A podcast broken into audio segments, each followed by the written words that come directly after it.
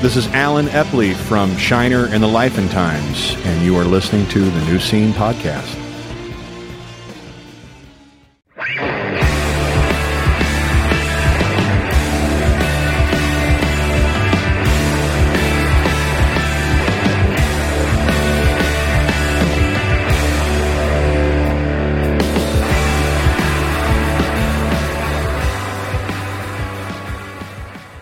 Hello, everybody, and welcome to the new scene. I am your host, Keith, and we're back with a brand new episode, brand new show, brand new us. I've got a returning guest in the co host seat with me, Simon Brody of Drowningman. Simon, welcome back to the show. Hey, thanks for having me. It's great to have you back, Simon. You know, a lot has changed uh, since the last time you were here. Tommy is gone. He has left the show to spend more time with his family. The show has has grown to new heights. It's 2023 now. It's a new year. There's exciting things happening. How are you doing? I'm doing great. Um, yeah, I, have definitely been watching your trajectory over the last year. You, I mean, uh, you've been doing great stuff, having great co-hosts, uh, and been enjoying it. And Thank I'm you. glad that that Tommy's uh, he's he's uh, doing what he needs to do, and sometimes that happens. Exactly. And I still talk to him. He's still doing well. He actually came back to co-host an episode over the summer, love and uh, love it. I anticipate we'll do that every summer. But Simon, it's great to have you here for the first new scene episode of 2023. This is very exciting, both that you're co-hosting because you know you're a very uh, popular figure in the underground music world, and I'm very curious to hear what you've been up to. But also, our first interview of the year is a big one. The one, the only, Tim Singer of Deadguy and Kiss It Goodbye and Bitter Branches and No escape. Just yeah, boiling. No Escape. Fanzine, Yeah, yes, yes, he's done it all. We talk about it all, and that conversation is coming up soon. You have heard it, Simon. Tell the people how much they're going to love it. they're gonna love it. I mean, uh, there's no mistaking that uh, Deadguy was was a huge influence on Drowningman. They were a huge influence on a lot of bands. When uh, I particularly like how you guys were talking about how there was a kind of a, a separation at that time. You know what it meant to be a kind of metal core band, and they kind of came at it in a whole different direction. And just there's a lot of great stuff in that interview um, talking about. I was just impressed how it's like this is the first time that lineup actually has been playing live and it's like 20 years later. We played a lot with them in the in the stages after uh, that record came out and I mean play with them like every 3 or 4 months and there would be new members. I, I, I can't I can't knock that cuz we've done it. Um, but uh, it's great to hear that they're uh, doing it again and they're at a point in their lives where they can really uh, look back on things and enjoy the music and you know put aside all the band politics and it's enjoying what you uh, what you do and celebrating that that great fucking record. I mean, fixation on a coworker is you know is foundational for a lot of bands. Yeah, all of the third wave avant garde technical metalcore that I came into the scene on, Drowningman included. I mean, Deadguy, I would say all of those bands cite Deadguy as a reference. Drowningman, Botch, Coalesce, Converge, Dillinger, you name it. Um, I was living in Boston around the time that that came out. I, I, I mean, that record even had a profound influence on Converge, early Cave and stuff. Uh, just showing that there was a way to incorporate metal into it, which uh, was not calling for you to bust your buddy in the face as hard as you could. right. So, geez, around I, I, did see this lineup, and it was before the that record came out. Again, I was living in Boston. It was around '94. I was sick of hardcore at that point. I've been playing in hardcore bands.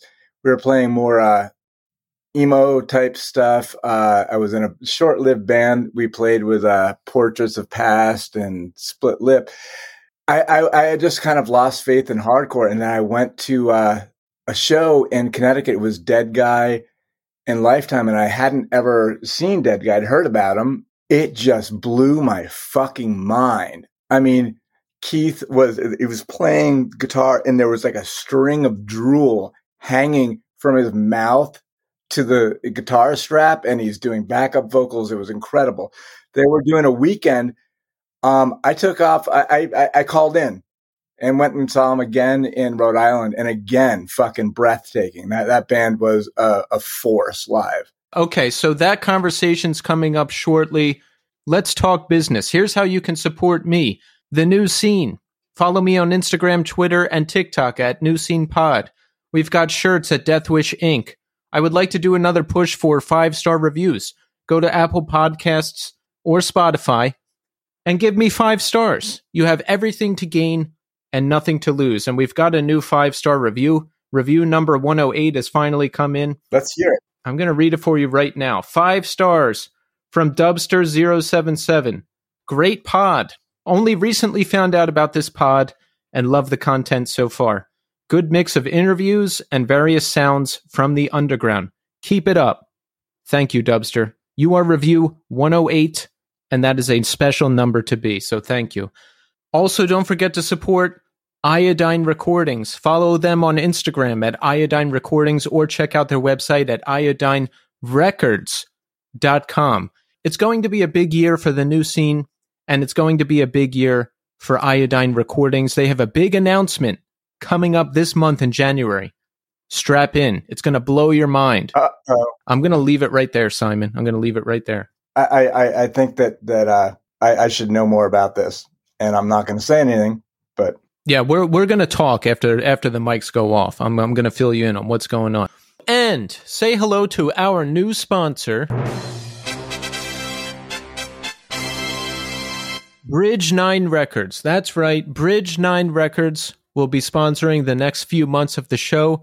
You know them, you love them. They are a classic label in the world of hardcore and associated genres. Make sure you stop by the new Bridge 9 label HQ in Beverly, Massachusetts. That's about 35 minutes north of Boston or one town over from Salem. It includes a record store. There's 25 plus years of all 39 silver editions of the Bridge 9 discography in the store.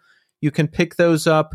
And it's not just Bridge 9 stuff. It's all things hardcore and punk. You can find a lot of great stuff in there. Go and check out the store. You may even see Chris Wrenn himself there. Also, to celebrate 25 plus years of Bridge 9 records, they have given The Things We Carry by Have Heart the silver vinyl treatment. Bridge 9 has pressed a one time edition of 1,000 copies on silver vinyl.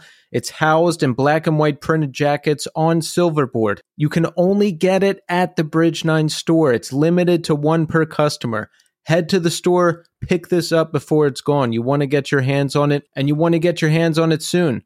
A lot of other classic Bridge 9 releases have the silver vinyl treatment. Some are sold out, some aren't. Head to the store, see what's up, grab one today. And finally, Chris Wrenn himself was recently on the New Scene podcast, episode 147. If you haven't heard it, listen to it. Highly recommended. For more information, head to the Bridge 9 website at bridge, the number 9.com, or their Instagram at bridge9. That's bridge, N I N E. Simon, Mm. now I have to check in with you. I heard something very startling Mm. when you were on the Pure Pleasure podcast. Are you on the marijuana maintenance plan now, Simon? This, this is an edge check. I got to check in on Edge you. check. Um, I am Yeah. currently sipping a uh, Spindrift uh, pineapple seltzer. Um, I have not touched alcohol. I did uh, briefly experiment with with uh, with marijuana. Uh oh. Well, listen, I'm going to leave this on a cliffhanger. Check back in with me and Simon. We're going to get into it. I'm going to talk to him more. We're going to see what he's up to. We're going to talk about the holidays. We're going to cover everything. But right now, we are going to speak to Tim Singer of Deadguy and Bitter Branches. Enjoy. Don't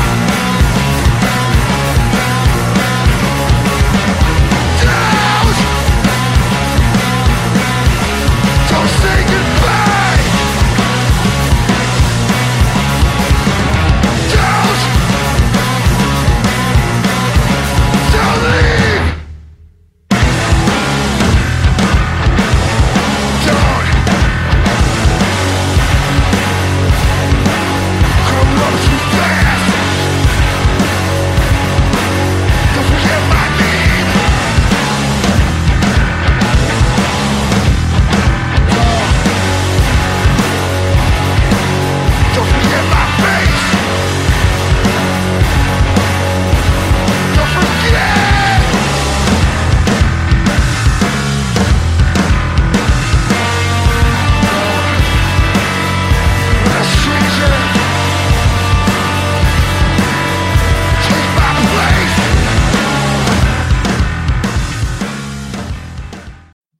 Right. We are here now with Tim Singer. Tim, welcome to the show.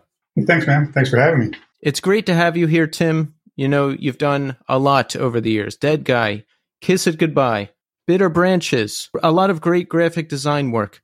And we're going to cover all of that stuff. But Tim, first, let me ask you, how are you doing today? Um, pretty good. Uh, you know, it's mid December. My kids, believe it or not, are all out of high school, so they're all like they're coming back from college. Um, I'm that old, so you know, it's like work ramp, ramps up.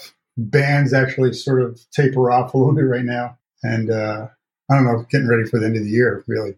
Yeah, bands are usually on hiatus right now until the new year, right? Yeah, I mean, we you know we toy with doing things, but it's, it ends up everybody's somebody's got something going on It becomes it's, it's even hard to practice right now. So many of the guys that I'm in bands with have younger kids and stuff like that, so it's like I feel like I haven't seen anybody from from either band in like weeks. Oh wow! Yeah. How many kids do you have? Three. Are they? And they're all out of high school now. Yeah, I got twins. They're they're 18. Ruby took a year off. Like she's just um, basically climbs seven days a week um, and sort of deferred college for a year or two. Ian's coming home from RIT. He's up in Rochester. Stella, my oldest, she's a senior at Pratt in Brooklyn. It's an art school.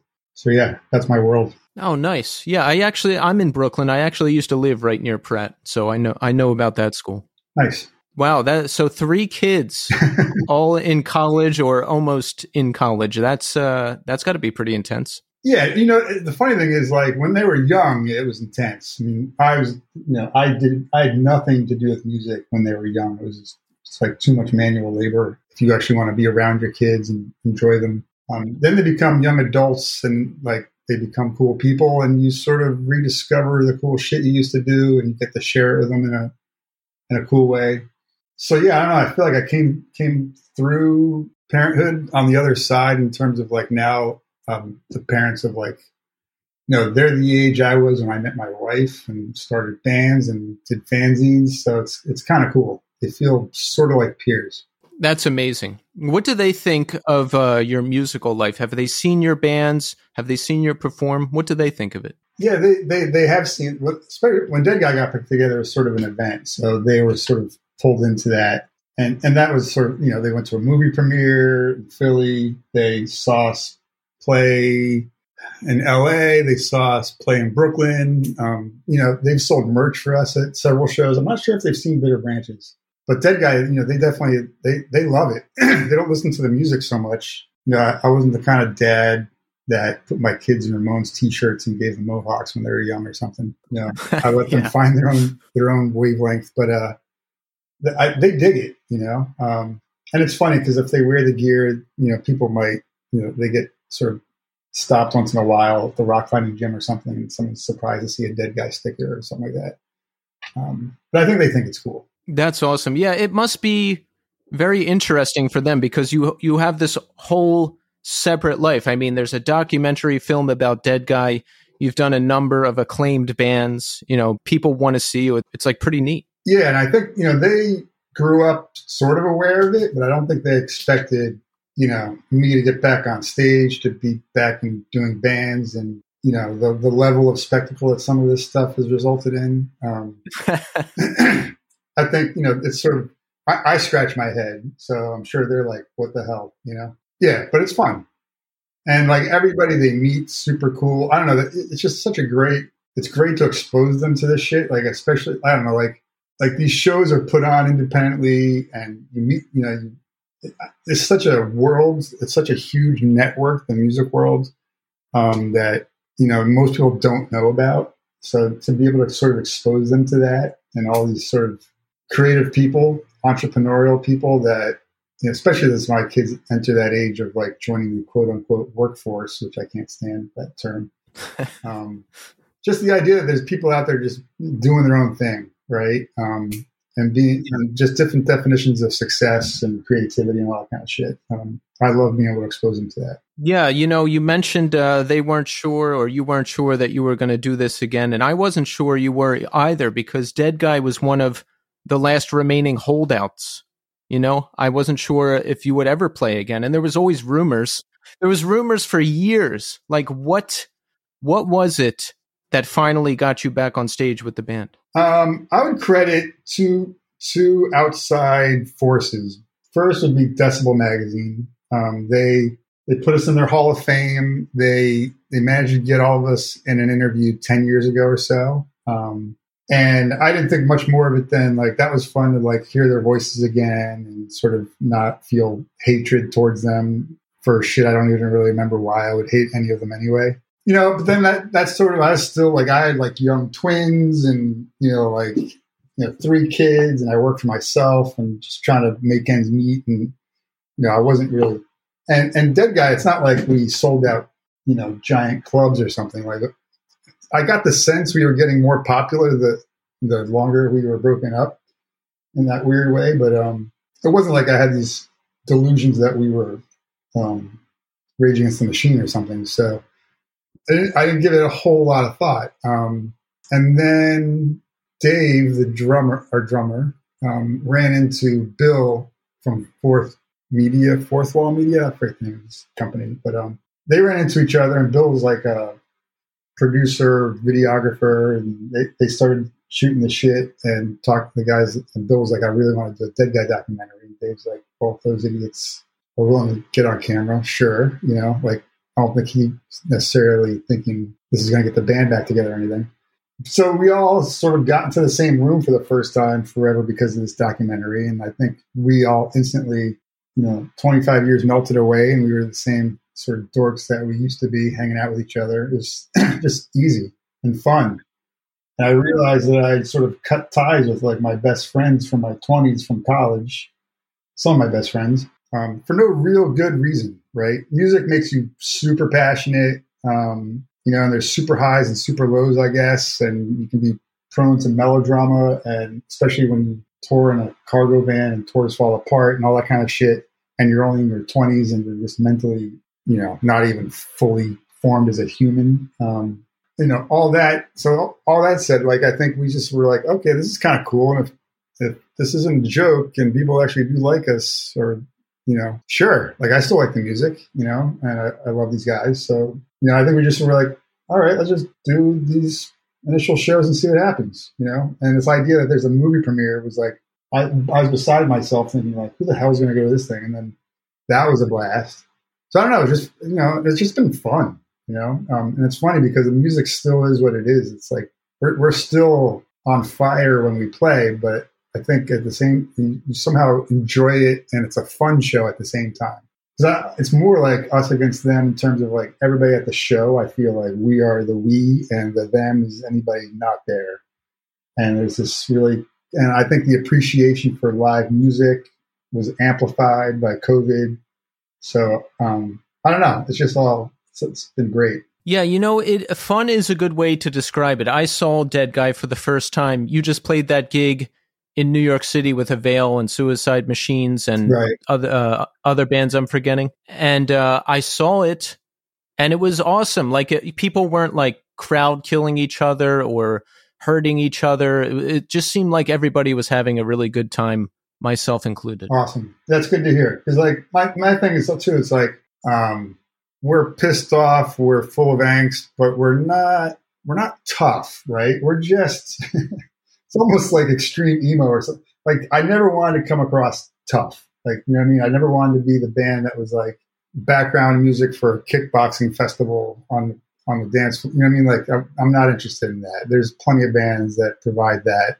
That's not ever who we were trying to be we were definitely trying to be ugly and destroy and especially in the context of like when dead guy happened everybody was sort of i don't know worrying about signing to labels and playing for a&r guys as much as anything else and i don't know sort of aiming for the radio and so uh, you know the music was a definite reaction to that like fuck that this is supposed to be ugly and exclusive and ours and not for the fucking popular kids and you know like for the me who was 14 you know so was that that that i don't think we ever lose sight of that right like we sort of enjoy not quite fitting in yeah, and you didn't. I mean, no one else really sounded like Deadguy, and I'm always surprised to remember that Fixation on a Coworker actually came out on Victory Records because Victory was mostly tough guy bands and the kickboxing and all that stuff. And I always remember like, oh wait, yeah, that record was on Victory, and it it just it surprises me. Yeah, and you know, like, it just sort of happened. It sort of fell into victory. Like Engine Records, didn't, we recorded and it sat around forever, recorded. And Dave could speak better to this because he handled all that kind of crap back then. But like, basically, Engine just couldn't put it out, um, and they, they're the ones who put out the, the Work Ethic seven inch.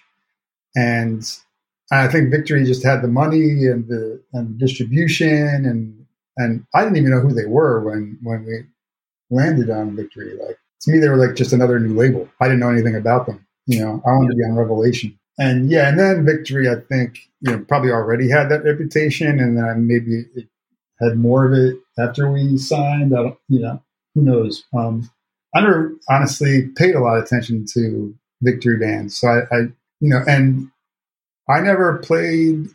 Keith and I left the band before the record even came out. Oh, really? Yeah, isn't that crazy? I didn't even realize that until the director pointed it out to me. Um, wow.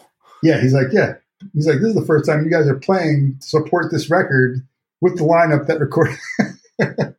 so it's kind That's of so crazy. odd. Yeah, Yeah. it's kind of nuts. So take us back to that time. Now, Deadguy is like almost its own genre now. If you're playing like noisy, somewhat technical hardcore with the shouting style vocals, you know, Deadguy is always cited. But when you're initially putting the band together, what bands are you seeing? Who's influencing you? Right. Um, you know, me personally, I'm being influenced by my very hardcore upbringing of, you know, Black Flag, Minor Threat, anything Henry Rollins, anything John Brannon, like, you know, Laughing Hyenas. These are the people that I was emulating that I thought wrote great lyrics and delivered them really well. Um, and, a, you know, even Rites of Spring, like, and it's sort of anything that was like brutal and desperate, but understandable, you know? Um, I really wanted you to be able to understand the lyrics. I can't stand sort of blurry Cookie Monster vocals. Um, so that's where I was coming from, and like where they were coming from sonically, I think is everything from like Huckins and Voivod and that his whole metal worlds. Um, uh, I couldn't even, you know, I'm sure Slayer's in there or Iron Maiden, who the hell knows. Um, but even, but contemporaries like Death and Killman or Today's the Day or the Cows or Unsane, like we were uh, looking outside the immediate hardcore scene, you know, because you know Dave and Crispy were in Lifetime. Huckins was he was in Rorschach, which actually were ahead of their time. Um, you know, I came out of No Escape, and I came from the New York hardcore scene, so know, I wasn't interested in doing intros and then mosh parts. Um, none of us were, you know, none of us were interested in sort of more melodic emo ish things, you know. Um, I think we were all interested in just bringing some chaos, bringing and bringing just I don't know high energy, right? Just that sense of abandon and and you know it's not not it's not for everybody, right? It's sort of you know uneasy listening, right? Like it's it's not meant um, for you to go home and play it for your parents. You know what I mean? Like it, that's not. I, I felt like the hardcore scene was really sort of sadly like following this carrot on a string held up by you know big labels of money because Nirvana got signed, and Quicksand got signed, and um, you know I think everybody thought they were going to be the next whatever. Yeah, Yeah, so we we were like a reaction to that. So as as much you know attitude wise, but you know in terms of like song, I think you know they're all sort of metal kids, noise kids. I was more of the hardcore guy, but you know we all were like loving Laughing Hyenas, Rollins, Jesus Lizard, all that kind of stuff. Um, Today's the day was was big.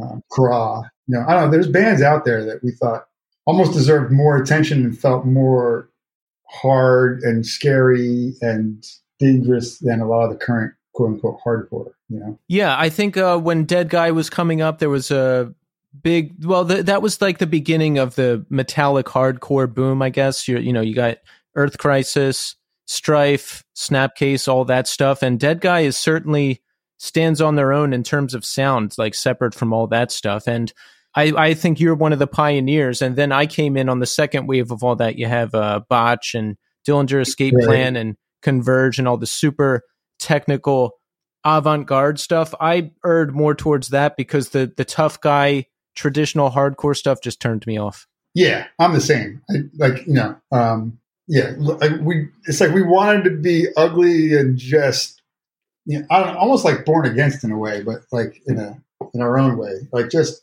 ugly and um, unashamed, but not not tough guy, right? And I feel like all that Earth Crisis stuff that was almost like part two of like like New York had that initial metal kind of metalcore wave, right? Cro-Mags are part Yeah. of that, and I don't, every band was like they it felt like every hardcore band got some really good guitar player and was doing metalcore, you know, and that was a big thing for a while. And all those bands sort of seemed a little like tough guy bands to me, and I never liked really any of them, and I wouldn't have been interested in being in one of those bands, you know.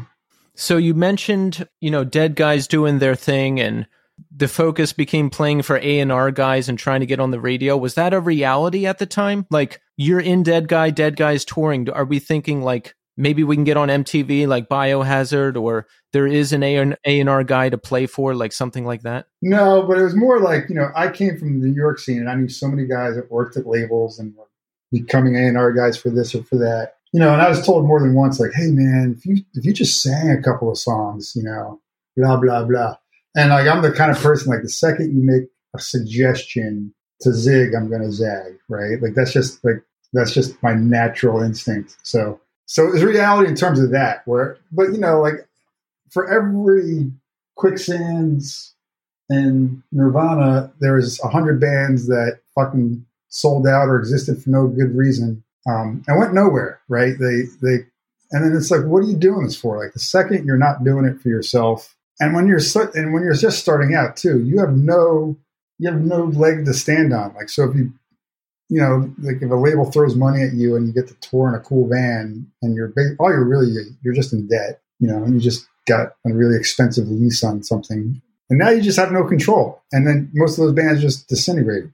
So it's like I don't know. We we just weren't interested in that. Like it was going to happen, and I don't think any of us really. I, we might have thought it could have happened like once bands like now. It's crazy how many bands get big that sounds like uh, like that can sound super heavy. Like it's kind of like, but that was unfathomable back then.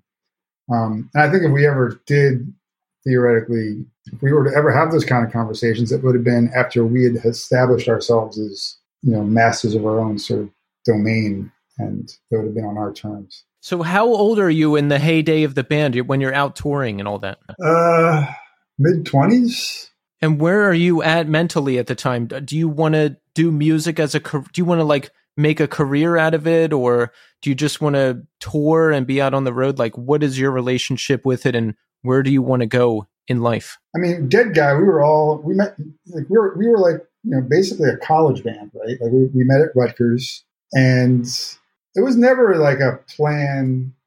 I don't, you know, maybe it started. No, our plan was play every single fucking weekend and just play, and then tour in the summer. That was sort of like probably the unofficial plan, and then you know maybe someday Europe or something. Um, I don't think any of us really thought like this was going to be a day job. That wasn't, you know, that wasn't my mentality. Um, I don't know. We never really got around to talking about it that much because we did, we, you know, we imploded after one national tour. And none of my other bands ever really. We, we talked about you know trying to swing five weeks here and there. That seems like a doable thing back then. Now it seems even that's even harder. Now that everybody's got careers and stuff.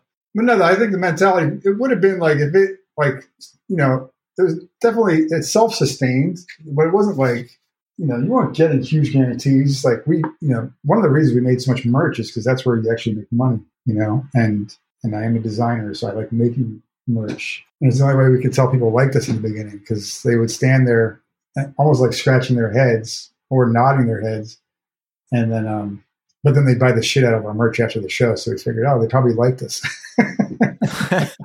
but uh, yeah, I don't know. I don't think. Um, yeah, we didn't really think of it in terms of career. Or um, I think of like the tour went famously well and we came home with a couple of bucks, we might have been like, well, let's do that sooner than later, and then just might have rolled out from there.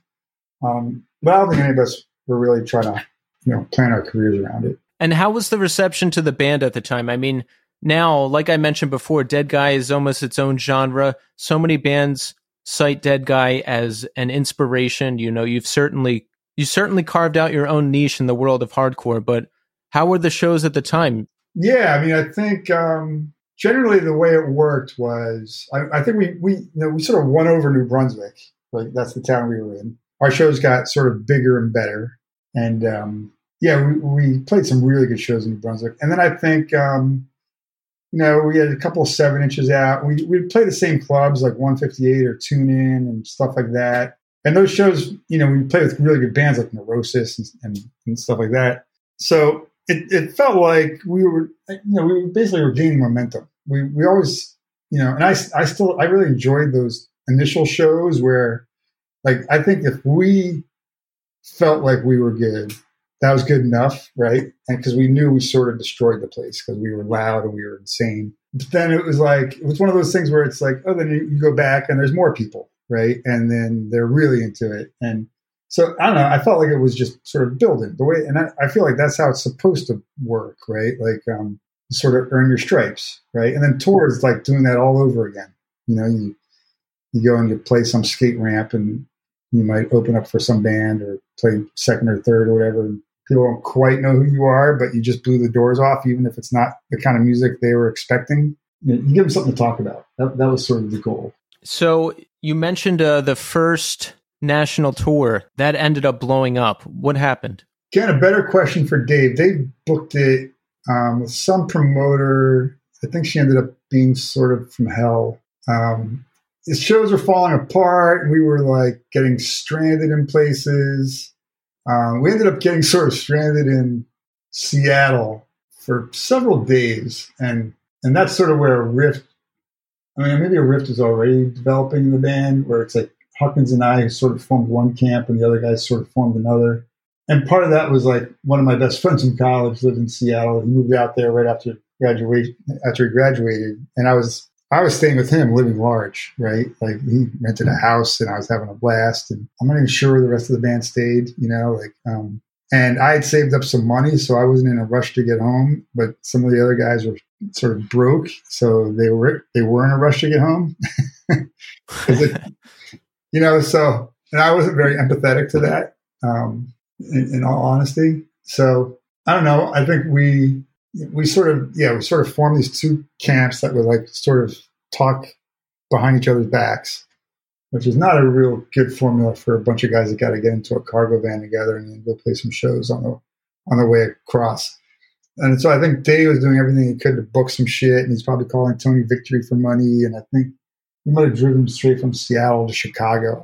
I, I don't really remember. It's like all a blur so long ago. And, you know, the other thing is like I was oblivious because like I didn't book the shows. I, I didn't even really drive because everybody else likes driving so much and I can read in the van. So I was like happy. So I barely paid attention to that stuff. You know, I just, um, and it's not like you're living in the lap of luxury. You're still squished in this van, but I was like happy to not drive. I could just read forever. Or like, I don't know, even like work on lyrics or something, right? But uh, you know, Dave's the one, and this is like pre cell phone, pre everything. You know, Dave's the one trying to deal with like making sure the shows are booked and getting paid and getting from getting to the next place and dealing with like you know booking agents and shit like that. Um, and I was oblivious to all of that you know. so uh, yeah, I'm I'm just imagining you like renting a house with your friend and hanging out. You're like, ah, I'm in Seattle now. It's fine. he, he literally like lived in this nice neighborhood near Kurt Cobain's house. He, he introduced me to like lattes. Like it was the most cliche Seattle thing ever. um, yeah, that's like the the coffee house era and like yeah, before like you know, there's maybe four Starbucks in the world at the time, right? So it was like you know, Seattle sort of like had its coffee scene, but it wasn't like this national thing yet. So I'm like discovering coffee shops and like, like literally, I moved out there after that. Like I fell in love with the city. So, you know, my bad.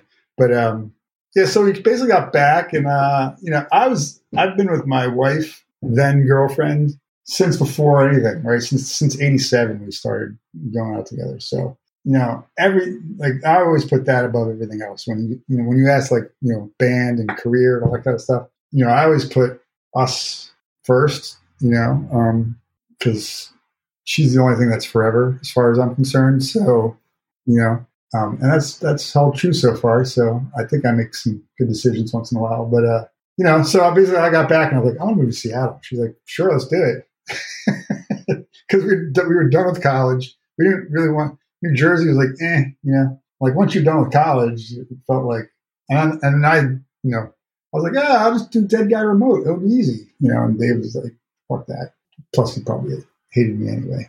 Um, so yeah. So you you still wanted to do the band, but from Seattle, and I guess uh, Dave and the rest of the band were not okay with that. Yeah, I mean, I, they were just like, let's just like, you know, let's just cut it. You know what I mean? Like, and they were right. Like, it, I don't think it would have worked. First of all, like, cause yeah, we I think we still want to do like, you know, we're still like in the mode of playing tons of weekends, that kind of thing. So, um, so the idea that I would move and then we'd only ever play if we toured was probably a really silly thought if I, if I gave it some real thought. So you move out there with your wife. How soon does Keith move out there and the idea of Kiss It Goodbye come together? Um, Kiss It Goodbye formed before I even had the time to move out there. So it was like, and it, it formed on the basis that those guys knew I was moving and they would move too. So ah, um, okay. that happened. Yeah, so that it all happened fast. Like everything happened so fast back then, right? Like yeah, No Escape, Deadguy, and Kiss It Goodbye in like a three year span or something. It's, you know, it's crazy how how much shit you would do so fast back then. You know, because like you know, Kiss It Goodbye opened for Napalm Death at Coney Island High, like you know, only months after the, the Deadguy split, right? Like it's kind of kind of crazy to think about. That is pretty wild. I, I've been trying to put together my current band for two years now. Right. And you're like, you know, a couple months later, you're opening for Napalm Death at Coney Island High. Yeah, it's kind of nuts, right? I mean, Huckins was like, basically what I did, what, what happened was Kiss It Goodbye was basically Rorschach with, with me singing instead of Charles, right? Like, we were like lucky that Andrew was like, I think Die 116 broke up, so Andrew Gormley was available. Tom Rusnak moved back from Germany to play bass, you know. Um, and so the three of them had already written together, you know, and Keith and I had already written together. So, you know, it all came pretty easy. And everybody was just super into being like band, band, band, you know. Yeah. So the the relationships are there. The previous working relationships are there. So you, it, the pieces fall into place pretty quickly. That makes sense. And uh, Deadguy continued on for a while after you and Keith left. Did you? What did you think of that? I I honestly never listened to it until I I, I listened to it only recently at Dave's place when I was hanging out with him in New York. What did you think of it? I I like um I like some of it actually. Like it's funny because I think it got panned a lot, you know, for being fake Deadguy or whatever. Like, you know, I I like my vocals better. I'm I'm a, I'm a little biased, but um yeah, I actually think like some of those songs could be sort of revived, you know, because um, like if you think about it, like Dave and Crispy started the band, and and they were like I would argue the ones with the vision, you know. So um, I do think my you know Keith's guitar and my vocals definitely like the whole thing is a is a beautiful sort of alchemy, right? But but it's not like Dave and Crispy were like oh, I guess we'll start writing now because those guys left and we'll fake it. It was, know, they were doing all this shit before me and Keith came along, right? They were trying to like sort of dream this up, you know? So, um, like, you know, and Dave writes a ton of shit to this day, you know, and it's all like so much of it's like really, really good.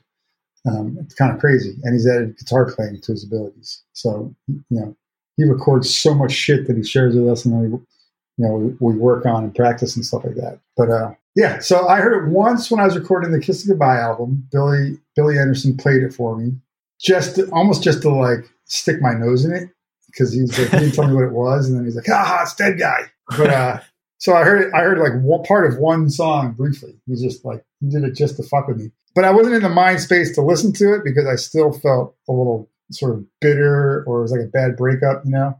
Yes. Plus, I'm in the studio recording my own record, and I don't really listen to anything else when I'm doing that. So, um, so that's that was my brief encounter with it back in like '96, and then I didn't hear it again until last earlier this year.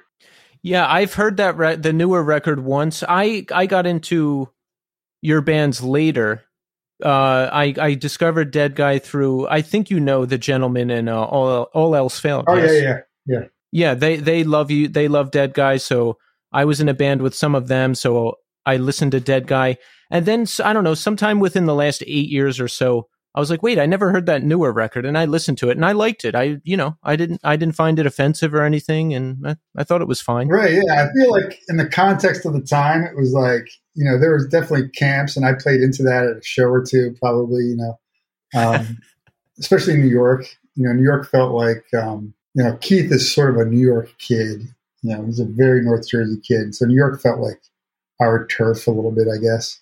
Um, Yeah. so yeah, but, you know, in the at the time, I think there was, it was all about context. You know, like there's, you know, Deadguy, and then there's Deadguy Part Two, and it wasn't cool to like Deadguy Part Two. So there's people I think who like were secretly enjoying it, and you know, you, it's almost like you're not allowed to li- like Black Flag without Henry Rollins, or or you only like Black Flag without Henry Rollins, like that kind of stuff, right? Like Yeah. um, There's all these like uh when you're younger and in this in the hardcore scene especially, there's all these factions and rules and I remember all of it being so important right. and I really just don't even give a shit now. I just I just listen to things and I'm like I like it or I don't. exactly. It's that simple. Yeah, there's no such thing as like, you know, a guilty pleasure. It's like if you like it, you like it. Fuck it. So you're in Seattle, we are playing in Kiss It Goodbye. How is it going? I mean, are you enjoying being in the band? Are you enjoying Seattle? Yeah, I mean Seattle. Um, it was definitely it was a fun ride for the six seven years I was there. Um, yeah, kiss it goodbye. We practiced like five days a week. You know, we I think um, all of us wanted to see. You know, this goes back to your question too about you know doing the band for a living and all that kind of stuff or whatever. And it wasn't even still it still wasn't about doing a band for a living. It was like, what if this band was like just such a priority, right? Like, what if work just happened to be a thing you do, and really what you want, what you do, how you define yourself is this band. That was sort of the approach we took, right? We we fucking like it was like a job, really. Not a job makes it sound lame, but it was like you know it was like this big commitment. It was like you know we went into this, you know, we had a permanent space and we went there all the time and just and we played fucking loud and that like those were like good shows in that room. Um, and we just wanted to become like a machine you know? Um, i probably read get in the van or something uh, by rollins and got a little obsessed or something. But uh yeah so that was like our mindset. And then so we felt like we could play a show. If someone asked to, to do a show we could play the next day it'd be tight as fucking hell and, and loud and whatever. Um yeah, we we played a ton of great shows. There's there's a lot of great shows to be played in, in Seattle at the time. There's you know, Botch was around coming up and a bunch of other bands I'm sure that I don't remember the names of anymore. But uh, you know, there's cool clubs like the Crocodile and Velvet Elvis and OK Hotel and shit like that. Um, you know, we did a couple of tours, Unsane, Obituary, um, stuff like that. You know, we got signed to Rev, which I thought was cool. We even got signed to Sub Pop to do a single, but we broke up, so it never came out. Or actually, it came out on Red. It's the last Red release, but it was actually supposed to come out on Sub Pop. So you know, and like the the head of Sub Pop was coming to our shows and really wanted us on their label, which is kind of crazy. So I don't know. I felt like the band was doing pretty well, you know, and I felt like if we didn't break up, we just sort of I don't know. Um, I felt like it just sort of ran its course, or we just ran out of juice. Like I feel like I, I wanted to start having it wasn't like an official decision, like I want to have kids or whatever, but I, I, I think I felt like, um, all right, we did that for a little while and I wanted to like prioritize some other things. Keith wanted to move back east, you know, um, you know, we made some good records and then uh, Yeah. sort of just ended. So it wasn't like uh it wasn't like one breaking point or anything. It just kind of everybody just kind of did other stuff. Yeah, and I, I felt a little bit like um like I could tell I was like not like if we were offered another tour, it was going to be really hard for me. It's getting it's getting hard for me to pull myself away from my home life, my life at home. Home life sounds weird, but yeah, you know, I didn't want to be in a position where I was faking it or you know doing it begrudgingly. So Yeah, and I, we never had like some big meeting like it's over. It just sort of we just sort of understood. Yeah, I've been in that situation before where it's like, oh, you just never schedule the next practice, and it's like, oh, I guess it's over now. Right. Yeah, and like they were all still my good friends, and I would still see Tom, the bass player. I'd see him all the time, and, and we and then we even started we sort of just started fucking around making other music, and it's almost like sometimes, yeah, breaking up frees you to kind of be like to like rethink, you know, your approach, or it takes a little pressure off or something. I don't know. So Kiss It Goodbye is done, and you know the band was the focus. You're practicing five days a week, which is wild. And now that's done. So what happens? You're in Seattle. You're with your girlfriend, who is now your wife. What do you do? What comes next? Um, well, you know, Stella came along not not too long after that, so that fills your days. oh yeah. Um, yeah, I mean, I think I hung out with my wife a lot. I probably played more ultimate. Um, you know, I probably took my design career a little more seriously. I probably rode my bike more, you know, just shit like that. You know I mean? Um, yeah, I don't know. And then, uh, I mean, before we knew it, we, you know, like 9 11 happened not that long after that. Like, I don't know, you know, and I did end up like still fucking around. Like, there's one, you know, I did a practice or two with like the drummer from Murder City Devils and Tom on bass. We singing, and I think one guy ended up in Death Cab for Cutie, like just shit like that. I don't know. He still, yeah. he still fucked around. Like I still always was around musicians, and still like just sort of jam, you know, shit like that. I think we just like the grind was gone, which is kind of a relief. It's hard on my throat to be honest, too, man. Like my throat hurt all the time. Like it was. It's not the healthiest thing to sing like me all the time. No, not at all. but uh, yeah, I don't know. Like, yeah, you know, life has a way of filling your days, man. So it's like um, and Seattle, there's there's a lot to do. So I, it's not like I was bored all of a sudden. I definitely, you know, and then after a couple of years, you're sort of like, you know, you miss it, you get a little nostalgic for it. you wonder if you'll ever do it again a little bit, you know? Yeah. But again, I'm raising, now I'm raising, I went from one kid to three. You know, now I'm living in Philly, trying to make ends meet with three kids. And How did you move back to the East Coast? When did that happen? 9-11 was sort of the instigator of like wanting to be back east where all my roots are in a way, you know. Um, so I don't know, was that I might have moved back like 02 or 03 when Stella was really young. We wanted Stella to also grow up around aunts, uncles, and cousins and stuff like that back east. So that happened pretty quickly after 9-11. 9-11 really made me realize I was only visiting Seattle. Yeah, we chose Philly because it was livable you know, New York didn't seem that livable if you want to raise kids, you know, that, that kind of thing. No, it's impossible unless you're rich. Yeah, exactly. So, uh, yeah. Yeah. And, and, and my wife, Tammy, she's from South Jersey, like way south. So it's like, uh, Philly's way closer to, to family in that regard.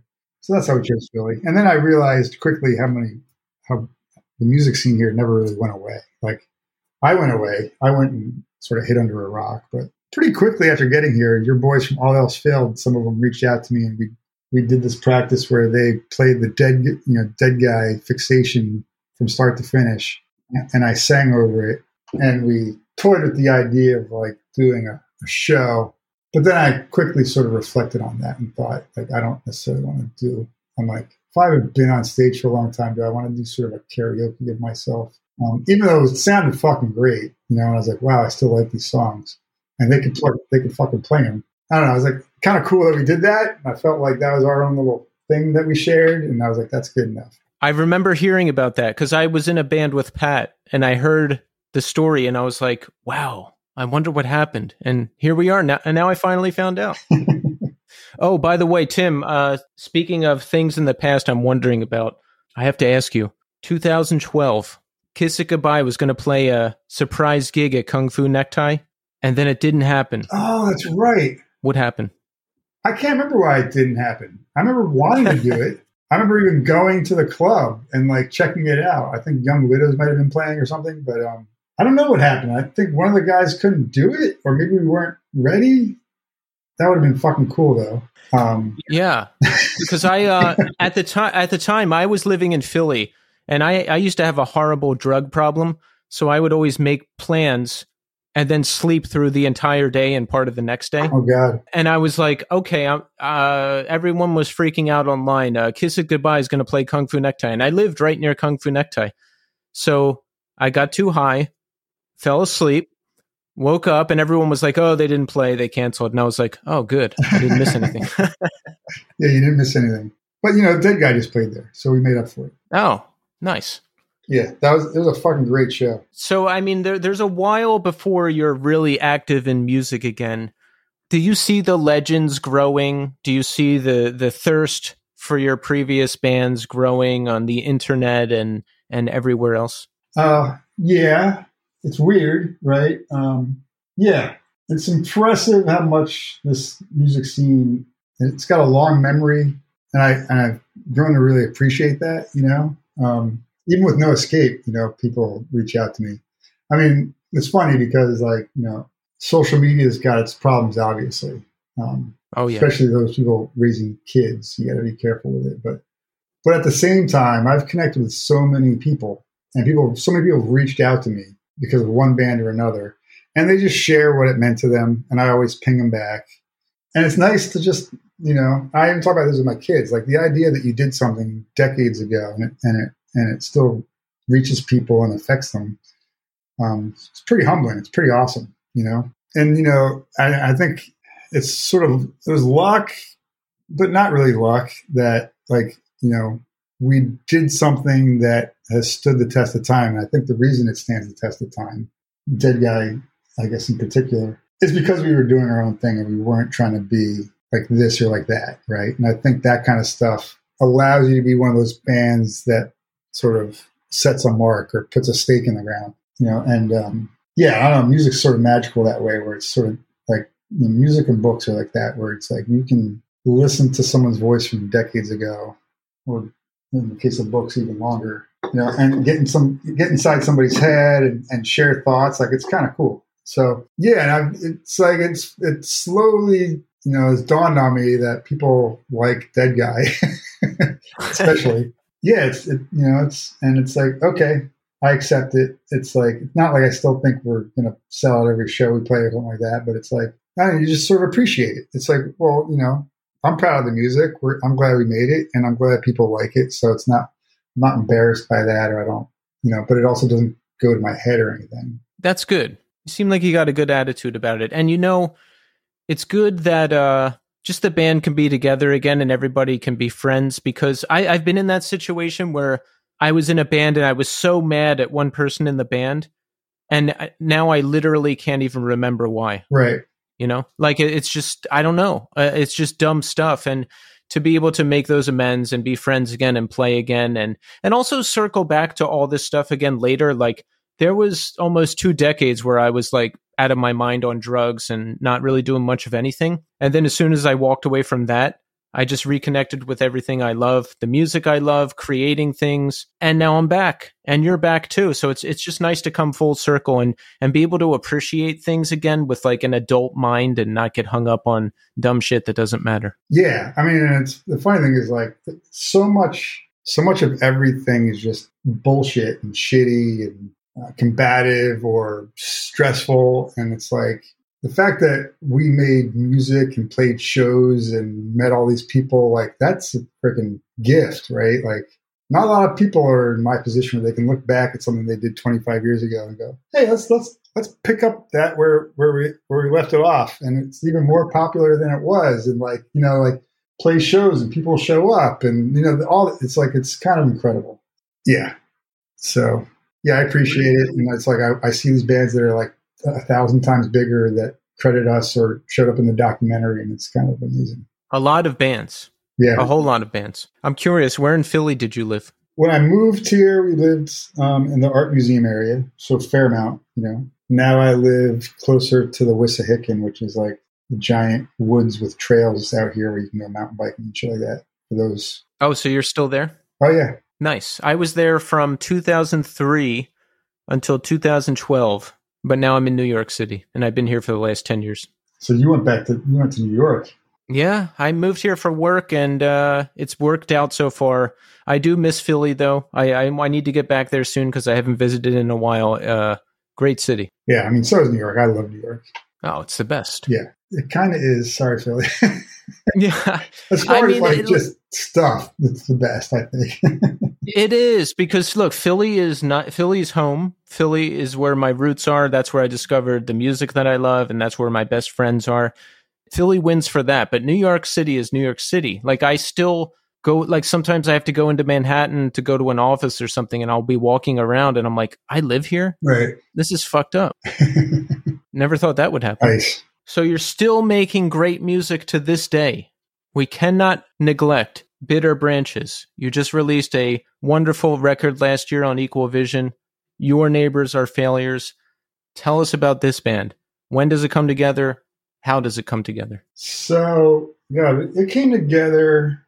I don't know, maybe a year before COVID slammed the doors and everything. So, so how long ago is that now? Three years, four years? Um, so the, and my kids are all still in high school or junior high because oh, it's when this band Alone in a Crowd played a reunion show at the church in Philly, and Alone in a Crowd is the singer from uh, Side by Side and guys from like Raw Deal and shit like that, and they were playing a benefit show for Howie, who used to be in the band. And Howie's alive; he just has medical expenses. So I went to that show just to see old friends and just you know that kind of thing. And I'm getting texts at that show from my daughter saying she's at a birthday. She went to her teacher's birthday party. Like her favorite teacher was having a birthday party for his really young kid who's like, you know, two or three at the time. So Stella's at this party, face painting all these cute little kids that are, you know, friends of her teacher's kid. And Stella's like, there's a guy named Jeff here who says to say hi to you or says like, you know, he wants your number and whatever, right? So it turns out Jeff Tirabassi, the drummer for Bitter Branches, was at this birthday party because he's friends and neighbors with Stella's teacher. And he also has a little kid. So Stella, so it's a very sort of grown up way of a band forming, right? So next thing I know, I'm, I'm meeting Jeff for coffee. He used to be in Walleye. We know each other. We even played a show recent, somewhat recently with No Escape played with a band called Easy Creatures that Jeff was in at the time. And Jeff's like, yeah, I got this band and I want you to sing.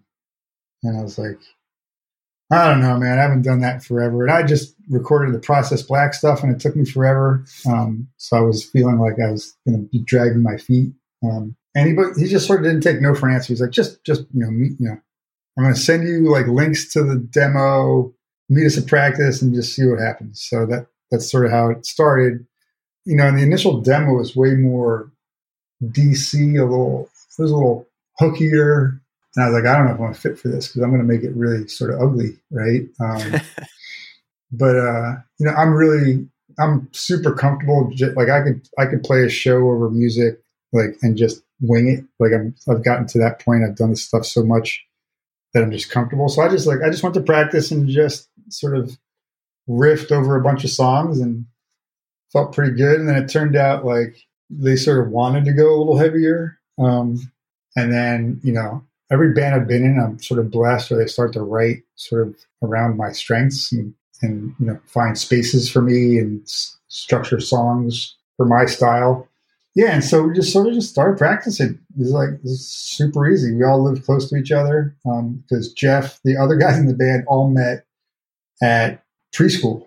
Like all their kids went, to, like three of them, their kids went to preschool together, and I think they met each other because one of the little kids was like wearing like a Lifetime T-shirt or something, um, and they're like, I don't. So you know, these dads start talking like, "Are you really into this kind of music?" That kind of thing, and it turns out Yeah. you know, one of them plays bass, one of them plays guitar, Jeff plays drums. Like they've pretty much got a band, you know. And then I don't know how they. And then I think Kevin was friends with BK, the bass player from previous bands. So that's how the second guitar player ended up in there. And then I think they toyed with different singers, but I think they just sort of jammed and wrote some songs.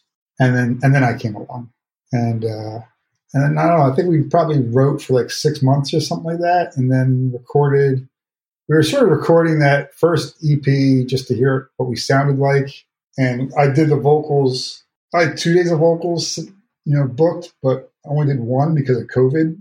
Like literally, like it was like the last night. Like I was comfortable going out, and it was the last night Jeff was comfortable going out. Like all of us sort of cleared it with our wives. Go, this is the last. This is it. Like I'm gonna go do these vocals, and then the world seems to be shutting down. You know, so you know everything else was done remote after that. And we recorded it at Noisy Little Critter with Mike Bardzik. You know, and even he was like, "Yeah, my wife sort of doesn't." And not like we're all listening. Like I make it sound like all of our wives make these decisions, but I think it's just the fact that we all sort of discuss this with our our wives, right? All, you know, Yeah. all of us being parents and all of us being sort of responsible. These are the people we're going to talk to. But um, yeah, so it's like I recorded it that you know this lat, you know, so then it was like okay, I didn't get to do my second day of vocals. We'll just use whatever we had, and we luckily we had enough. Um, and then we like we put out on Bandcamp. We're going to put out ourselves, and then Atomic Action decided to pick it up. So that's how the first EP happened. And then um, and then it turns out Dan from Equal Vision was really into us, and we connected with him and and did the second record on Equal Vision. I like that you uh, recorded with Mike Bardzik too. I, I have recorded with him before. He's great. Yeah, he's awesome.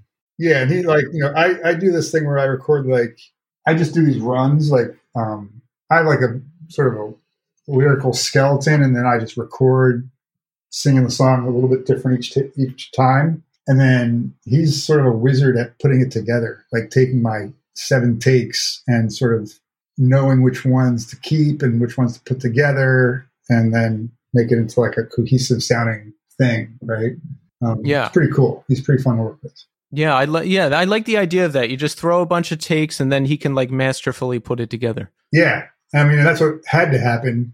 The way we, you know, with the COVID restrictions, like even and the one song was even like those were truly just scratch vocals. Um, song broiler. I, I literally was sitting on the sofa, like behind Mike, just doing like just doing scratch vocals, thinking I was going to come in the next day and really do them. We just ended up using those because that's all we had, and I love how it came out actually. I had uh, Cole from Easy Prey on the show. Oh, nice. You collaborated with him as well on an Easy Prey song, and he said the same thing. Like he was surprised. Like you just sent a whole bunch of takes, and he was like, "Wow, I have like all this stuff to pick from." Yeah. I, I find it easier. And then I found that I'm not the only one that does that. So I thought I was nuts. And then I, I've since learned that other people do that too. So there's basically, I find there's like kind of two camps. There's the people who like really wordsmith it. It almost reminds me of like screenplays. Like, like some directors are like, you're going to say every word exactly. And some directors are like, I want you to do some improv and do each scene a little differently, right? And you get takes. Yeah. You- so I'm definitely improv. I'm not this like strict. Like there's lyrical sort of touchstones. Like I might have a hook or I might have like something that I a chorusy thing that I land on, but between A and B, I I, I go I go to the woods and do whatever I want. And I just find I say I say shit I don't even know I don't even know where it comes from. You know, it's like you know, it's way more freeing than trying to sit there and write something beautiful on a piece of paper because you end up falling into these traps of like rhyming and I, I can't stand that kind of shit so Yeah. I write like you. I uh I I just start yelling into the mic before I even write any words down and then the words become whatever I'm doing. right yeah i just need to have the idea in my head like if i if i know what the song is about you know it's either about a thing or a person or a mood or a situation um i just keep that in my mind and the shit just flows And I like uh your method is good because it's better to have more material to work with than like what if the one take is bad? right If you're sending seven different takes and doing something a little different, like you can pick from those, you can layer them over each other. There's a lot you can Oh, do yeah. with that. Yep. And then something always magical happens. Like, you know, your voice cracks a certain way or whatever it is, right? Like, Right. yeah. I don't know. That, that's just how I like to do it. in the years between the end of Kiss It Goodbye and leading up to the Deadguy reunions and Bitter Branches, I mean, would people hit you up a lot to do bands or collaborations or that kind of thing? Yeah. I get, I get hit up a lot for like you know, guest vocals, right? Um, Yeah. or yeah, you know, like that's, uh, I ended up, you know, I did a, you know, I think I did vocals on a Ken Mode record. You know, every time I die reached out to me through Instagram and I, I knew who they were, but I didn't know they were that fucking big. You know, and then the nice thing there too is like they reached out, which was I was sort of honored. They were also honored, which is odd to me. But um, then me and Keith like sort of exchanged a, a lot of really nice emails, um, talking about what the song was about and sharing our experiences of like, you know, I think his wife almost died giving birth, and my kids were born ten weeks early, and these are like really intense experiences. And this one song that I do vocals on is sort of about that. So it's like a cool way to connect with someone um, who I'd never met, you know what I mean, and sort of create some art together. Um, and then like Aaron Edge, I ran into him when I was doing the Kiss It Goodbye sort of reunion thing. And he's like, I've got a bunch of songs, I'm going to send them to you. And that's the Process Black stuff that ended up on Deathwish. What I learned there, though, is like those songs are all baked and the files were flattened accidentally, sadly. So I've discovered I need to be part of the songwriting process because, like, just putting vocals on a song that's already baked and being the sole person responsible for those vocals, like, it was just torture for me. Like, for me to, like, like I couldn't do my thing. So it was just, it, it took me years to do three fucking songs. It was like just torture. Um, and, uh, you know, there was no band to go practice with. Like, Aaron was living out in Seattle. I, I've never met the drummer you know, it was just like this complete projecty thing. Um, and the only time I could practice loud was to go to the studio, which was like, you know, not free. So that was a tough experience. But, it, you know, all these things I sort of credit with getting me back out from under my rock. You know what I mean? um, yeah. Yeah. And then, uh, uh, yeah, I feel like you, you put the energy out there and shit sort of happens, you know? A hundred percent. Because I, I remember hearing like stories of you, but I, I would never see you. You know, like maybe a Deadguy reunion is going to happen. Oh, we're putting this band together. Oh, I kind of know Tim. Maybe I can ask him to do it. Or it, it's like you were around, but it was like a, a legend almost. Yeah, I think because I'm not a scenester, you know. so yeah, I mean, I definitely know a lot of people, you know, but I'm more likely to see like Dave Wagenschutz at like Trader Joe's than I am at a show, you know, and stuff like that. So, yeah. or meet someone for coffee, you know, not necessarily at a show. Um, yeah, and I think there's weird, almost folklore after a while. Um, some people think I'm like I'm a like a raging asshole or I'm aloof, and really I'm just chilling my living my life. um, so what do you have coming up? I mean, uh, can we expect more from Deadguy? Could there be more from Kiss It Goodbye in the future? Or is there going to be more from Bitter Branches? What do we have to look forward to? I'd say definitely, you know, already in 2023, there's Deadguy shows and Bitter Branches shows that are being booked. So both those bands, and both those bands are writing. So we'll see where that goes. You know, um, nothing concrete, but um, you know, definitely with Deadguy, we don't want to just um, like you know we we know the old songs now and like when we get together we definitely jam on new stuff you know there's there's no solid new songs yet like that we like play live or anything but um but we're definitely interested in writing you know um, that's what we do so um, that feels like it should be part of it you know when you get into a room jam with a bunch of guys and, and Bitter Branches never stops writing like we're all like there's there's probably like five new songs. You know, Dan Yemin's in the band now from every, he's from Paint It Black, Lifetime, Open City, Kid Dynamite. I'm sure there's others that I'm forgetting because the guy's prolific. But um, he's our bass player now and he's helping write songs. Um, and believe it or not, he and I went to the same high school, so it's kind of crazy that we're in a band together after all this time. Wow so we, we sort of like you know there's a, new, a little bit of a new direction with Dan. I don't even know how to, it's not necessarily new, but it's part of the evolution, you know. Um, so it's kind of fun. We got you know to get a bunch of new songs written with with him playing bass. So I'm kind of digging what I'm hearing there.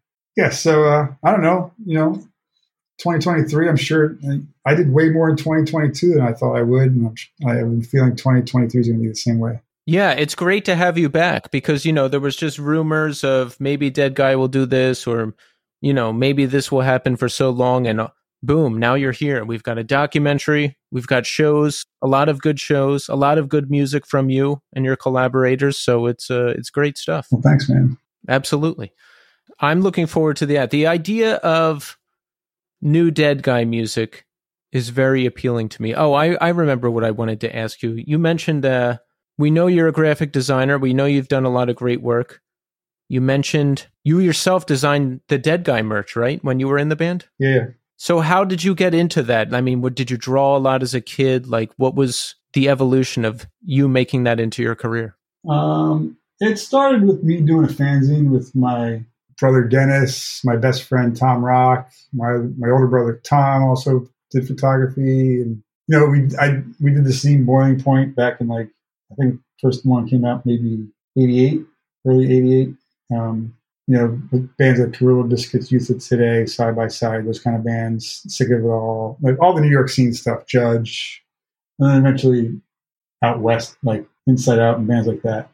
Um, you know, we took so you know we we had to design the magazine, so that, that's sort of what got me into graphic design was designing the zine, and that's still really popular. Like people are always clamoring for us to reprint it and stuff like that. Um, and those, you know, I still I was literally texting Tom and Dennis today, so about about doing a book. Um, so that might be something to look forward to in 2023 as well. So, so the zine definitely got me doing the zine. I was always sort of the art class kid, you know, like I always took art classes in college. You know, I took a silk screening class just to make shirts for for myself, like Gorilla Biscuits shirts or side by side shirts or Warzone shirts or whatever, right? All these old hardcore bands. And then I eventually started making the shirts for the bands, like Gorilla Biscuits and Burn and stuff like that. And so by the time I was in No Escape and Deadguy, like I was designing the records and the merch. And so it all just sort of flowed. And then, you know, the reason I went to Rutgers was to actually focus on graphic design. And with the thought of it becoming some sort of a career, I guess. So that's how it all sort of evolved. Graphic design is what you do full time, yes? Yeah, yeah. I work for myself. My wife and I run like a, a small agency. It's called Studio Famous. And, you know, we try to work with righteous clients and, and pay the bills. That's sort of sort of the goal there. It's got to be great working for yourself because I'm like you, Tim. If someone tells me that I have to do something, like if they're like, hey, you should try singing on a song, I'm going to scream on every song for the rest of the band as long as it exists. Yeah. I mean, I like working with people, you know? Yeah. Um, that's that's really what it boils down to. I like, know, Yeah. I like collaborating. I don't like hierarchy. Yeah. Yeah, it's not for me. Simon Brody told me that you made the Burn logo. Is that true? It is true. Yeah. That's cool. Yeah. That came out of like they needed a T-shirt, so I needed to make a logo for their T-shirt. So that that's how that happened. Yeah. That's an iconic logo. I know. I mean, I credit them for using the same logo for all these years. It's kind of, it's pretty, you know, it's pretty impressive that they've just stuck with it too. So that, you know, because they could have tried, it. they could have like hopped around and done a million logos, but um, I just see that logo over and over again. It's pretty awesome, I gotta say. And Bitter Branches just played a show with them, so it's kind of cool. Oh, nice. How was that? It was cool. It was a lot of fun. It was in Brooklyn. Where was that? At St. Vitus. Oh wow, I'm surprised I didn't hear about that. I uh, I live pretty close to St. Vitus, so I'm kind of retired from shows now. But uh, uh, I'll still go once in a while. You know, I'm just too old. It's hard to stand up. I don't want to be around drunk people. I don't want people walking in front of me and bumping into me. It's, I'm too I'm too irritable. I hear you. Well, Tim, look, I mean, you've done a lot. You're still doing a lot. I'm glad that you're back and uh, that we have more music from you and more to look forward to. And I want to thank you for taking the time to come on the show. I've been listening to you a long time, and uh, this was great. Thank you. All right. Oh, thanks you, man. It was a good talk.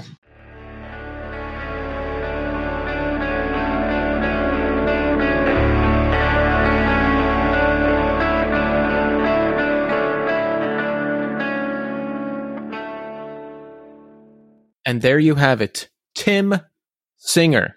You know, it was uh, pretty intense talking to him just because I respect him so much. He's a legend in my mind. And Dead Guy, Kiss It Goodbye, Tim Singer himself, like I was explaining to him in the interview, it was like the stuff of legends because he wasn't around. He wasn't performing. I didn't see them back in the day. You know, I didn't get into hardcore until Kiss It Goodbye was around, but I just didn't catch them. So, wow, great conversation.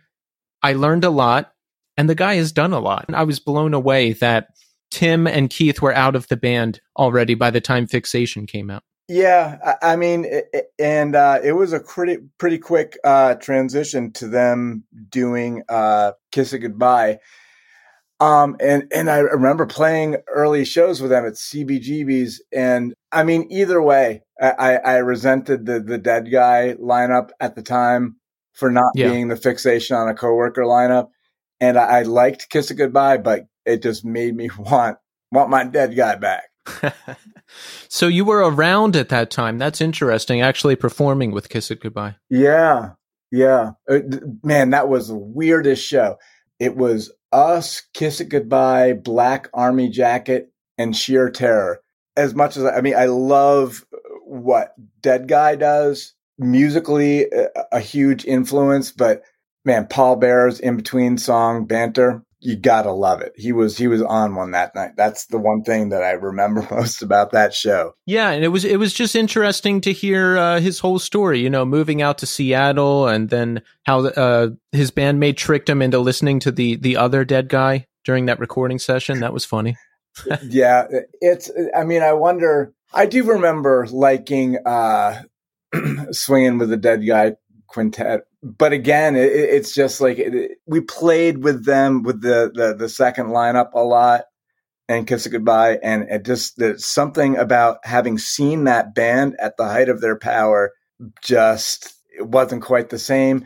But I, again, uh, all that stuff, fixation on on a coworker is one thing, but uh, swinging with the Deadguy quintet is a great record on its own. Kiss It Goodbye was great on their own, and it's just like all it took was having seen that lineup, and it's just like mm, it's almost there, but it's not quite the same thing. But a lot to live up to. Yeah, big time. I and it, key or Tim even said that he played into it a little bit at New York shows, like maybe turning people against the other Deadguy and that type of thing. And I'm just glad I can look at it all objectively now because I, you know I, I didn't see any of the bands back in the day. I barely knew about them, so I I, I listen to it all now. I think it's all good. Like I like that newer Deadguy record. I've heard it once or twice, but I don't have all the history and the uh, you know, I didn't have like old Deadguy to compare it against. Right. I, I, I will say that uh, the fact that uh, Steve Evans was the one who recorded all that stuff, man, I remember recording at, at Trax East and being like, I'm recording vocals in the same room with, you know, with the Deadguy masters from that record. Like, you know, I was touching the Ark of the Covenant or some shit. Um, and it's amazing to hear all the stuff that he's, I, some of the stuff that, uh, he, he, he had been around forever, you know, just doing, uh, that no escape and the boiling point fanzine. And just, it really goes to show that people that stay involved in the hardcore scene, you know, that, that it, Simon, did you like at the end how I mentioned you? Because I said that you told me he made the burn logo, and then we were talking about that. that burn design that's iconic it's amazing Yes. to know like how much of things that we take for granted as iconic stuff in in burn that that somehow was touched by tim singer even more than we know Yeah, I, that's why I was glad that I talked to you before I talked to Tim because I had no idea he made that logo, and that's one of the most recognizable logos in hardcore. i love that shirt i love Yeah. shirt. Well, great conversation. We are off to a very, very strong start in 2023 with the new scene. I've been waiting to talk to Tim for a long time, and it was a great conversation. And Simon, it's great to have you here back as well. So let's check in. How are we doing? Now, we left on a cliffhanger in the beginning. I heard you on Pure Pleasure and you were having some tooth problems. And I think you may have been experimenting with marijuana. And I was concerned, you know, because uh, uh, because of our history, you know, uh, we we had some issues that we worked through, and we have we have gotten over those issues. But where where do we stand now, Simon? What's going on? oh eh, um i have to say that i uh listening back to that pure pleasure podcast uh there was uh, a lot of wincing going on um, what I felt like I had to do to uh, be able to do that podcast was probably not what was best for me. Um, definitely rethinking my, uh, I was rethinking my uh, relationship to to weed and how helpful it was for me. Um, shortly thereafter, just cut cut back drastically on on my weed use. Uh, I still do it once in a while, but I'm living right now. All right. Now you you're okay though. We're not going to go off the over the edge, or you know, everything's good. Um, yeah, everything's everything's great. Um, I have to say that I've uh, moved five times in the past year. Um, I think the last time we spoke, I was talking about I had just moved back east and I was really missing my kids. So I moved back here. I had to do the right thing. And in order to do that, it really required me to get my shit together and stop smoking weed to the extent that I was. It was not helpful. Christmas was tough for me. It was tough for you as well. It was um, uh, definitely some uh, just the the weather we got. Holy fuck! Did um, you get snowed in or something? Oh, it was it was bad. Um, and it was bad in a lot of different places. It was uh, consistently like 30 below for a few days and there were a lot of people like checking up on me or like, "Hey, you probably don't want to leave the house today," and I'm like, "Oh, that's cool. I wasn't planning on it." so, um, I, I, think that kind of uh, made things a little bit, uh, a little bit more pronounced. Uh, the holidays and kind of uh, the polar vortex shit, whatever happened there. yeah, not fun for a lot of people. Yeah, Christmas was um, I'm trying to think about how much detail I can go into here. Well, let me start with this. I wasn't broke this year, so I got everybody really nice gifts. That felt good. And because I wasn't broke, I could rent a car and just drive down to see my family, which was good. So since I had the car, I took the opportunity to just drive around to like old places in my hometown that I used to go to.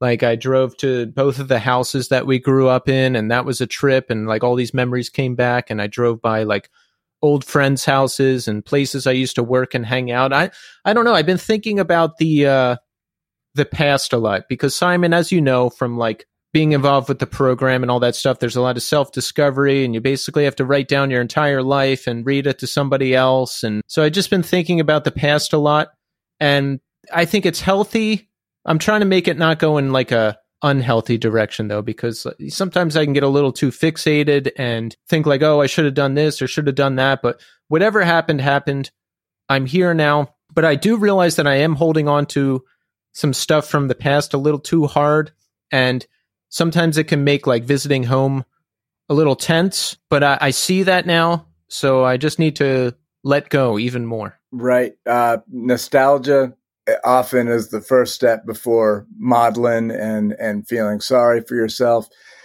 Um, I think that both you and I, right now, we need to turn our attention to the fact that 2023, big year. It's going to be a big year for all of us. You've been doing incredible work. Uh, I, will tell you too. The, the other thing that got me through the holidays, even though I'm I'm snowed in, being able to talk to my friends, uh, FaceTime with uh, with my family, with my stepmom, with uh, my girlfriend Carly. It, it just uh, it's it, it's great. It's even if they're not right here, having people that support me.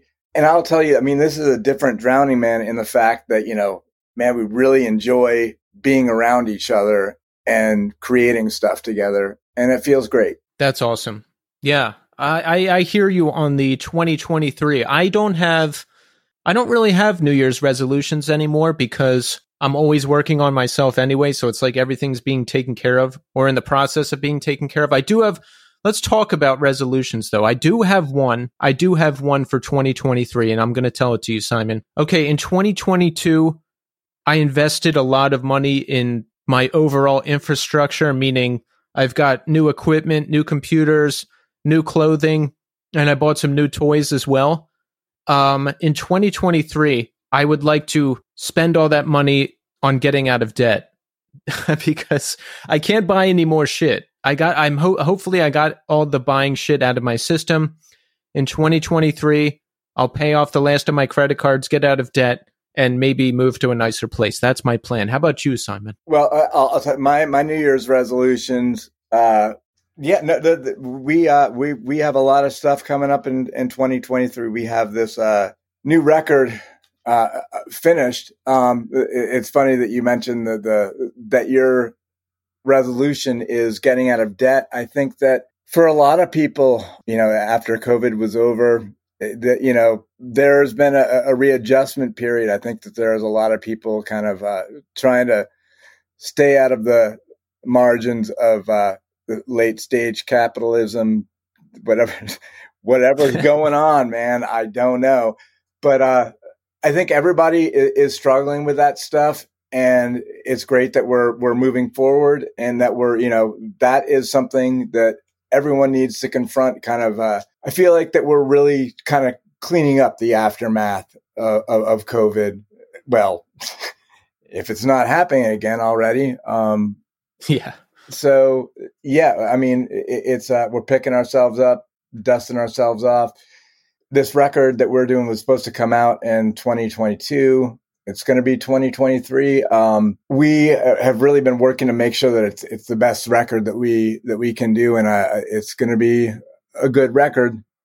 And that's been taking time to do, especially with me living uh, back in Kansas. So logistical difficulties, but uh, we're getting through all that, and also trying to stay out of debt doing it. That's the trick. That's the trick. Yeah, that, I'm I'm actually happy that uh, for all the money I spent on computers and microphones and equipment and monitors and everything else, I didn't kill myself. Like I'm I'm actually whatever money comes in, I'm like putting it right towards paying everything off. That's great. I mean, that's that's uh that's the thing. Um, in 2022, we started making income from the band again. It, it's it's sustainable. All the money stuff is best if uh, not handled by me. Thank you, David. Thank you, Matt Roy.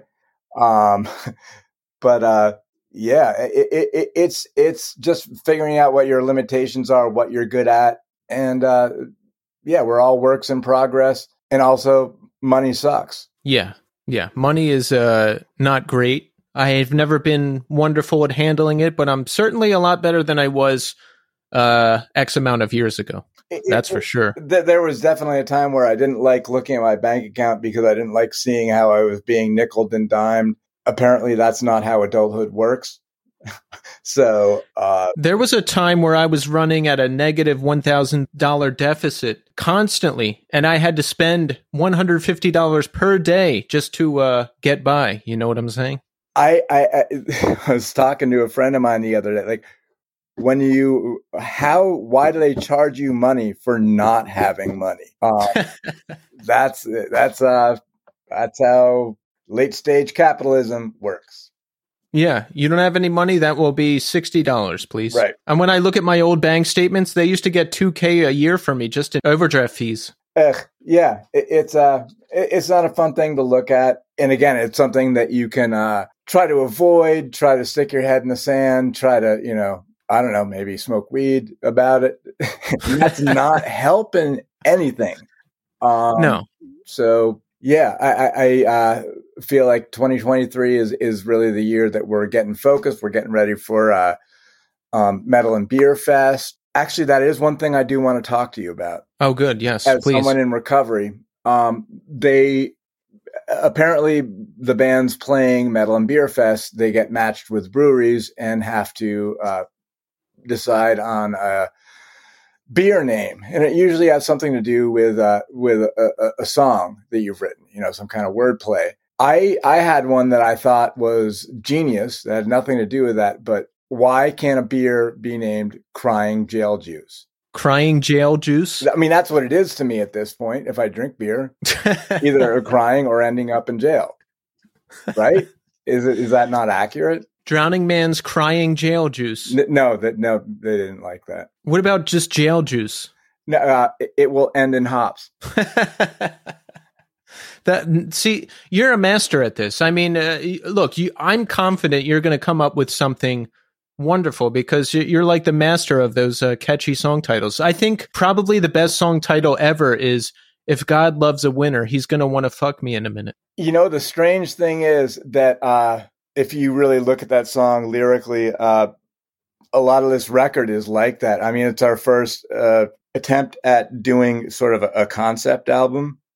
Oh, um, but I have to say, Simon, I listened to the new singles again today, and uh, if that's any indication of how the album is going to be, you know, I think people are going to love it because th- those two new singles are great. They just sound like classic, awesome Drowningman. Um, I, I think that we needed, we felt like at the time we needed to show people that we were capable of doing what we did. And, and we kind of, you know, pulled from our playbook, did everything like this is a Drowningman song. Uh, this album is not going to be like that. Uh, we're self recording a lot of it. Uh, some of the songs are already finished. Uh, I mean, all, all the songs are, are pretty much finished, but several of them are in a stage where they're waiting for vocals. And yes, we have those two songs that are like this. This sounds like Drowningman, but then we're also doing things that uh, people haven't heard before. I don't think it's going to be unexpected. It's a logical next step from what we were doing. But I think doing the scream, sing, scream, sing thing has, has been done to death. So if we come back trying to bring that same old thing, I think we need to find a new way to uh, to uh, deliver that. And that's what we've been doing. That's also why this, this record has been taking so long. One of the songs that just got recorded was written a year ago, and we've been fiddling with it and fine tuning it and uh, making sure it's it's uh, gonna you know stun people when they hear it. Well, I'm excited. This album will come out this year in 2023. Yes. Um, depending on on how the the pressing, I, I, don't know what that whole situation. I haven't talked to uh, Casey and Joe about that stuff. The one thing that that has really developed uh, in 2022 and is going into 2023, like our relationship with Iodine is is is great in the fact that they know that you know I've I've been moving a lot. I've been doing stuff for my my family, for my kids, who uh, you know, not not to repeat what I said the last time, but I I I, I love those little people deeply, and they they understand that. They're you know they're both dads. Um, we're doing what we need to do to uh, make sure our family is taken care of, and also part of that means that we need to make sure that we're taken care of. We need to be doing things that make us happy, and uh, we bring that back to our families, and it's it's healing. It's it's it's hopeful and it's helpful. Um, I, I listening to uh, your your Twitch channel. Yes. Um, playing Call of Duty badly, ironically. Yeah. Um, I, I might have to serve a cease and desist on you because that was my bit for a while. Really? Yeah. Uh, uh Wait, you're a Call of Duty player? Um, so I, I, got an Xbox at the beginning of uh, the pandemic. Uh, yeah. A friend of mine and actually a, a, a bandmate, uh, the other project that I'm doing, um, yes, called Judgment Pig, uh, and Devin Malinowski. Yeah. Yeah. Semi-professional uh, esports athlete and is very, very good at Call of Duty. Yeah. And uh, he was going to be training me to uh, be a better gamer, which uh, involved him just shooting me a lot and, and, making me really bummed out.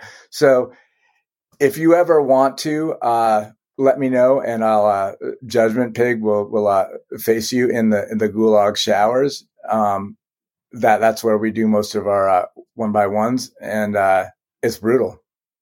No, th- this is exactly what I need. And by the way, Simon, I'm not playing badly Ironically, I'm just bad. um, oh, oh, me too. Yes, me yeah. too. And, and and the, the the great thing is, then I get to turn that around on Devin for not training me properly. I love that. Yeah, you have to get me involved in this. I need a squad, and uh, I I need to get better. And th- this might sound crazy, but nothing makes me happier.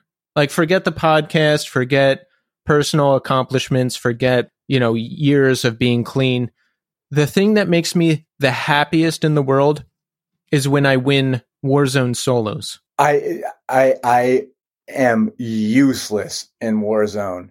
Um and people still want to play it with me and it's it's it's a death wish because yeah. I will get everyone blown up. But uh man, I I I just don't understand Warzone solos so yeah, I mean, I, I, I do. I, have I've taken a bit of a layoff from playing Call of Duty because um, I yes, I am really bad at it, but it's still fun. It's still fun. Um, and uh, I, I, I do enjoy it, but I also wanted to throw in a, a plug for uh, my new band, Judgment Pig. Yes, I'm glad you did, and I, I, I didn't, re- I didn't realize that you are a Call of Duty player, which just connects us even more. But now that you mention it, there is this picture of you. There's like uh, some live pictures of you out there, and you're wearing a Call of Duty shirt. And I remember seeing those and being like, "Yes, you, you know what? You know what that is? what's that?" That that's a that's a championship Call of Duty T-shirt. The guy at Really? Marshalls told me so, and I, I like to wear it to upset Devin because it's the belt. That's the belt. He can't ever have the belt. I have the belt. Um, but yeah, we got to get some games going. We got we have to. yeah, um, definitely, definitely. Um, Excellent. Always a pleasure to talk to you. Simon, this has been great. Thank you. Thank you for being on the show. It's great to catch up with you. It's great to catch up with you. Um, let's do it again. I'll be listening uh, on my drives from Kansas City to Vermont. Excellent. And listen, I'm back next week with another big guest and another great show. So thanks everybody for listening. And until next time.